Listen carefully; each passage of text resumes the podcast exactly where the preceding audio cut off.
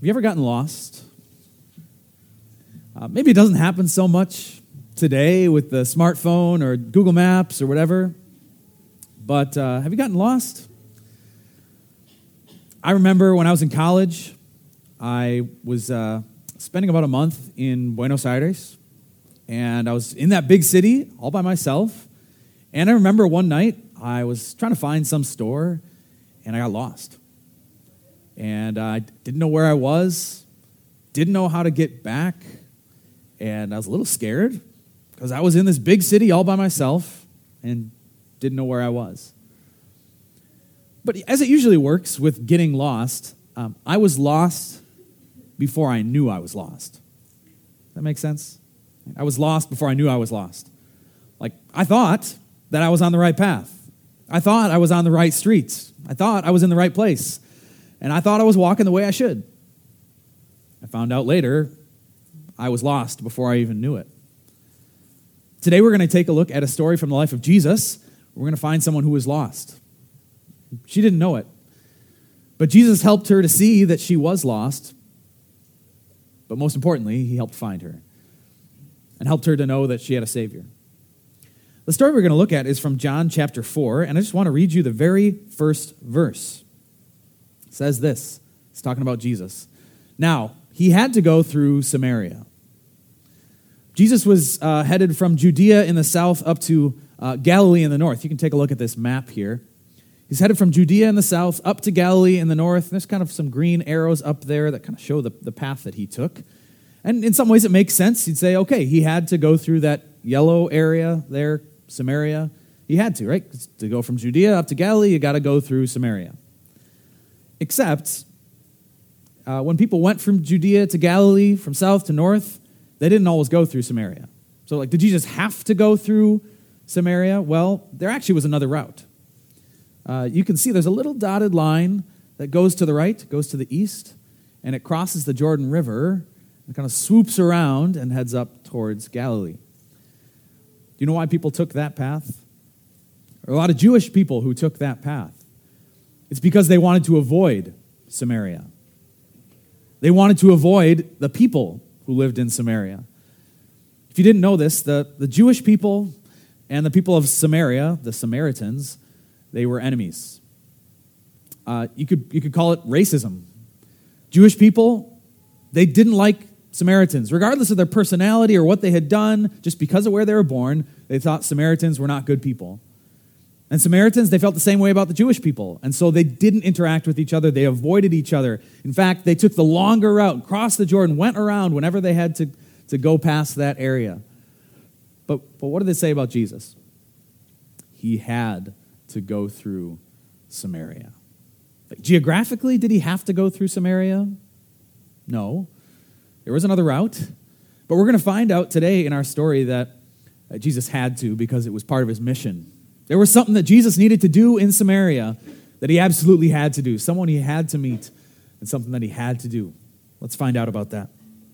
So, as Jesus is going through uh, Samaria, he stops at a place called Sychar and he sits down at a well and up, up comes this woman, a Samaritan woman. And Jesus says, Hey, can I, uh, can I have a drink of water? And the woman, she's like, um, you're, a, you're a Jewish man. I'm a Samaritan woman. Like, this doesn't happen, okay? You don't ask me for water. We don't interact with each other. What are you doing? And Jesus responds kind of, uh, kind of cryptically. Here's what Jesus says he says, he says, If you knew the gift of God and who it is that asks you for a drink, you would have asked him, and he would have given you living water. Okay? And the, the woman responds, kind of says, Well, okay, where are you going to get this water? You don't have anything to get water with. You don't have a jug or a pitcher or a, or a bucket or anything like that. And this well is really deep. So, how are you going to get this living water that you're talking about? Jesus continues. He says, Everyone who drinks this water, talking about the water in the well, everyone who drinks this water will be thirsty again. But whoever drinks the water I give them will never thirst. Indeed, the water I give them will become in them a spring of water, welling up to eternal life.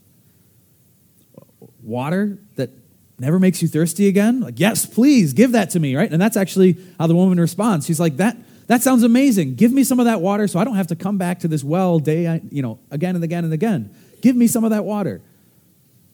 But I think you know, Jesus wasn't talking about real water.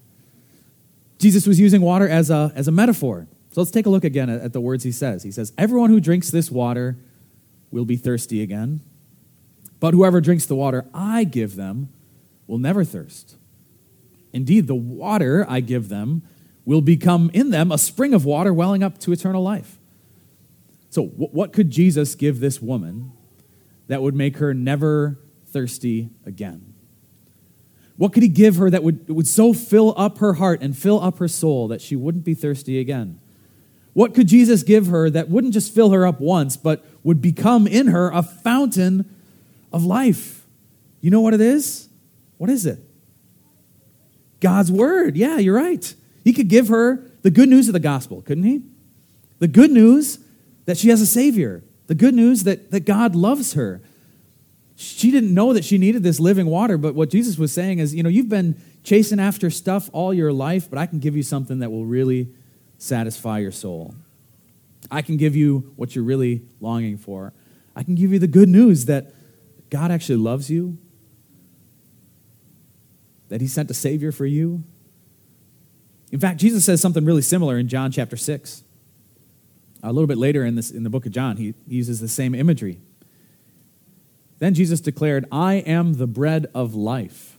Whoever comes to me will never go hungry, and whoever believes in me will never be thirsty. Kind of the same idea, right? Where he's saying, if, if you come to me, you won't be hungry, you won't be thirsty again. And Jesus doesn't just speak these words to this woman at the well, he intends this for each and every one of us. Because we are all hungry and thirsty for something. And I'm not talking about food and drink. We're all hungry and thirsty for something in life right now.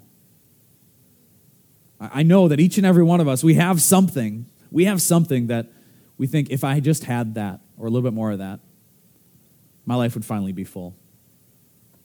If I could finally get that, I'd, I'd really be happy. I'd have the joy that I want, I'd have the peace and the calm that I want if I could just have that. Uh, maybe for you, it's, it's an achievement or a success or a certain reputation in the eyes of others. Like if I, if I just achieved that, if I, if I got that job or that promotion or I, I was seen that way, then, then I'd truly be whole, then I'd truly be happy. Maybe it's uh, relationships. Maybe it's if, if I just had some, some stronger friendships, or if I had more friendships, or maybe if I had better relationships within my family or in my marriage, or you know, if I if I just got there, then I'd be full everything would be okay. Maybe the thing that we're hungry for is, is money and stuff. You know, think if I just had a little bit more, then you know, I could be a little bit more just in control of what's happening in my life. If I had a little bit more money, I could, I could feel a little bit more safe about what's happening, and, and then my life would be calm. But what Jesus is saying, he says, Come to me, you'll never, you never be hungry, you never be thirsty. He's saying all, all those things, and none of those are necessarily bad things, all those things that we're hungry for, that we think will fill us up, they may fill us up for a time, but in the end, they will, they'll leave us empty again. Like, you know this. No amount of money will make you happy forever. No amount of success is going to fill you up for your whole life. No relationship, no, no single relationship or good thing in a relationship can make your whole life totally full. But what Jesus is saying is that while, while that stuff may fill you up for a little while, I've got something for you that doesn't just fill you up once, but will become a continual bubbling fountain inside of you. And it's the good news of Jesus. It's the good news that you have a Savior and what, it, what that means is if you, have, if you have this bubbling fountain inside of you that he's talking about, it means that you will have enough to be filled up every day. That if you, if you know God, know his heart, know who he really is, if you put your trust in him, you'll be filled up. You will have what you need. You won't have to chase after those things that you're hungry and thirsty for because God can fill you up. And that's what he wanted the, the woman to know. And she, she didn't realize that Jesus was kind of talking uh, with a metaphor here. She thought he was still talking about actual water. So she, you know, she says, Hey, get, give me some of that water. And here's how Jesus responds. Jesus kind of takes the conversation in an interesting direction. Let's check this out. He told her, Go call your husband and come back. Right? Because she just asked, you know, like, Hey, I want some of this water. He's like, Okay, go. Call your husband, come back. She said, oh, I have no husband. She replied. Jesus said to her, You are right when you say you have no husband. The fact is, you've had five husbands, and the man you now have is not your husband. What you've just said is quite true. Jesus knew her sin. Jesus knew the life that she had lived, all the ways that she was broken, all the ways that she had tried to fill up her life. Maybe it looks like the thing she was chasing that would finally make her happy was a, a romantic relationship, a good marriage, and she had not found it. And, and had lived a sinful life in the process, and Jesus knew it. He could see it. And yet, he still sat down next to her. He didn't avoid her like everybody else. Like he, he knew this before the conversation started. And he still sat down at that well. He knew about the life she had lived, the person that she is, the, the sin that she had, and he, and he still sat down next to her. It's almost as if Jesus could have said, um, I see your sin, and I'm still here. I see your mistakes, I see your selfishness, and I'm still here. See, Jesus, Jesus needed to show her her sin because ultimately he wanted her to know that she had a Savior. In fact, what he did with this woman is what he does with us in his, in his Word. Like In the Bible, we read things that accuse us of sin and show us the ways that we are selfish and broken and sinful. And so, what Jesus did with that woman is the same thing he does with us. He needs us to see that we're, we're not basically okay, we're not just fine, we're, we're sinful. We're broken. We, we're not basically okay. What he needs us to see is just how much we need him. We don't need just some good advice. We don't need just some little tweaks here and there in our life and everything will be okay. What we need is a Savior from our sin. What that woman needed is a Savior from her sin. And what you need and what I need is a Savior from our sin.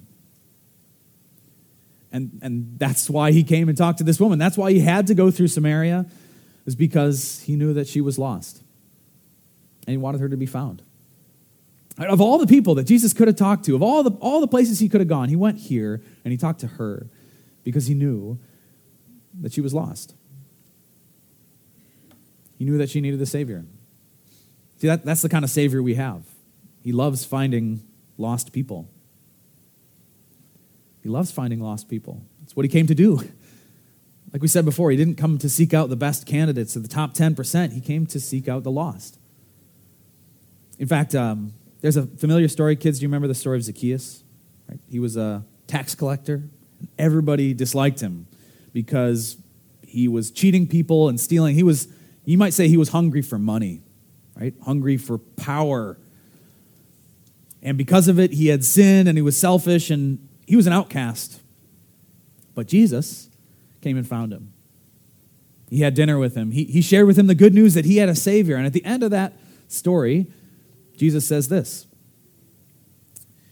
The Son of Man came to seek and to save the lost.